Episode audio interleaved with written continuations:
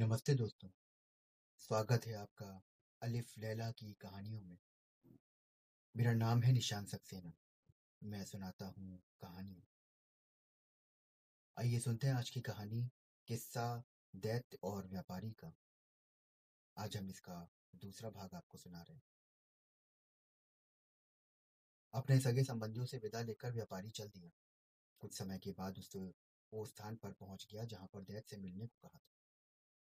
वो घोड़े से उतरा और तालाब के किनारे बैठकर दुखी मन से अपने हत्यारे की राह देखने लगा। इतने में एक वृद्ध पुरुष वहाँ पर हिरनी लिए हुए आया और व्यापारी से बोला, तुम इस निर्जन स्थान में कैसे आ गए? क्या तुम नहीं जानते कि बहुत से मनुष्य धोखे में इस अच्छे विश्राम स्थल पर आते हैं और दैत्यों के हाथों दुख पाते हैं? व्यापारी ने कहा कि आप ठीक कहते हैं। मैं इसी धोखे में पढ़कर एक दैत का शिकार होने वाला हूँ। ये कहकर उसने बूढ़े को अपना पूरा हाल सुनाया। बूढ़े ने आश्चर्य से कहा, ये तुमने ऐसी बात बताई कि जैसी संसार में आज तक किसी ने नहीं सुनी होगी। तुमने ईश्वर की जो सौगंध खाई, उसे अपने प्राणों की चिंता नहीं की। तुम बड़े सत्यवान हो और तुम्हारी सत्यनिष्ठा की जितनी प्रशंसा की जाए कम है। अब मैं यहाँ ठहर कर देखूँगा कि दैत तुम्हारे साथ क्या करेगा। वो आपस में वार्तालाप करने लगे। इतने ही में एक और वृद्ध पुरुष आया और जिसके हाथ में रस्सी थी और दो काले कुत्ते उस रस्सी से बंधे हुए थे। वो वहाँ बैठ के उनका हालचाल पूछने लगा। पहले बूढ़े ने व्यापारी का संपूर्ण वृत्तांत कहा और ये भी कहा कि आगे का हालचाल देखने के लिए मैं यहाँ बैठा हूँ। दूसरा बूढ़ा भी ये सुनकर आश्चर्यचकित हुआ और वहीं बैठकर दोनों से बातें करने लगा। कुछ समय के उपरांत एक और बूढ़ा खच्चर लिए हुए आया पहले दो बूढ़ों से पूछने लगा कि, ये व्यापारी इतना दुखी होकर यहाँ क्यों बैठा है? दोनों ने एक व्यापारी का पूरा हाल कह सुनाया।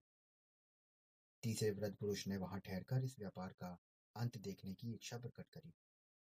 अतएव वो भी वहाँ बैठ गए।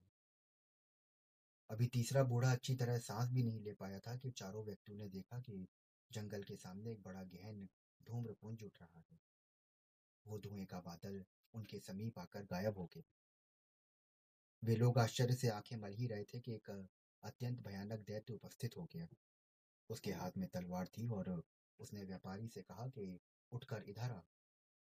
मैं तुझे मारूँगा तो कि तूने मुझे, मेरे बेटे को मारा है।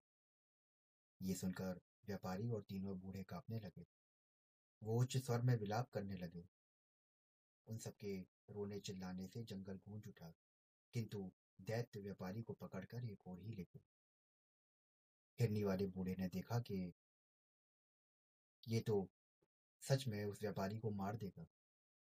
वो दौड़कर दैत्य के पास गया और बोला, दैत्य महाराज, मैं आपसे एक विनम्र निवेदन करना चाहता हूँ। आप अपने क्रोध पर कुछ देर के लिए संयम रखें। मेरी इच्छा है कि मैं अपनी और इस हिरनी की कहानी आपको सुनाऊं। किंतु कहानी के लिए एक शर्त है। यदि आपको ये कहानी विचित्र लगे और पसंद आए तो आप इस व्यापारी को एक तिहाई क्षमा कर देंगे। दैत्य ने कुछ देर तक सोचा और कहा कि अच्छा ठीक है, मुझे तुम्हारी शर्त स्वीकार है। कहो, क्या कहानी है तुम्हारी? तो दोस्तों बूढ़े ने क्या कहानी सुनाई होगी उस दैत्य को?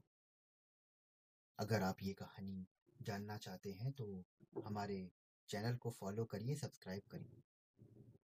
मैं आपको यहाँ लिफ लैला की कहानियाँ सुना रहा हूँ। आइए।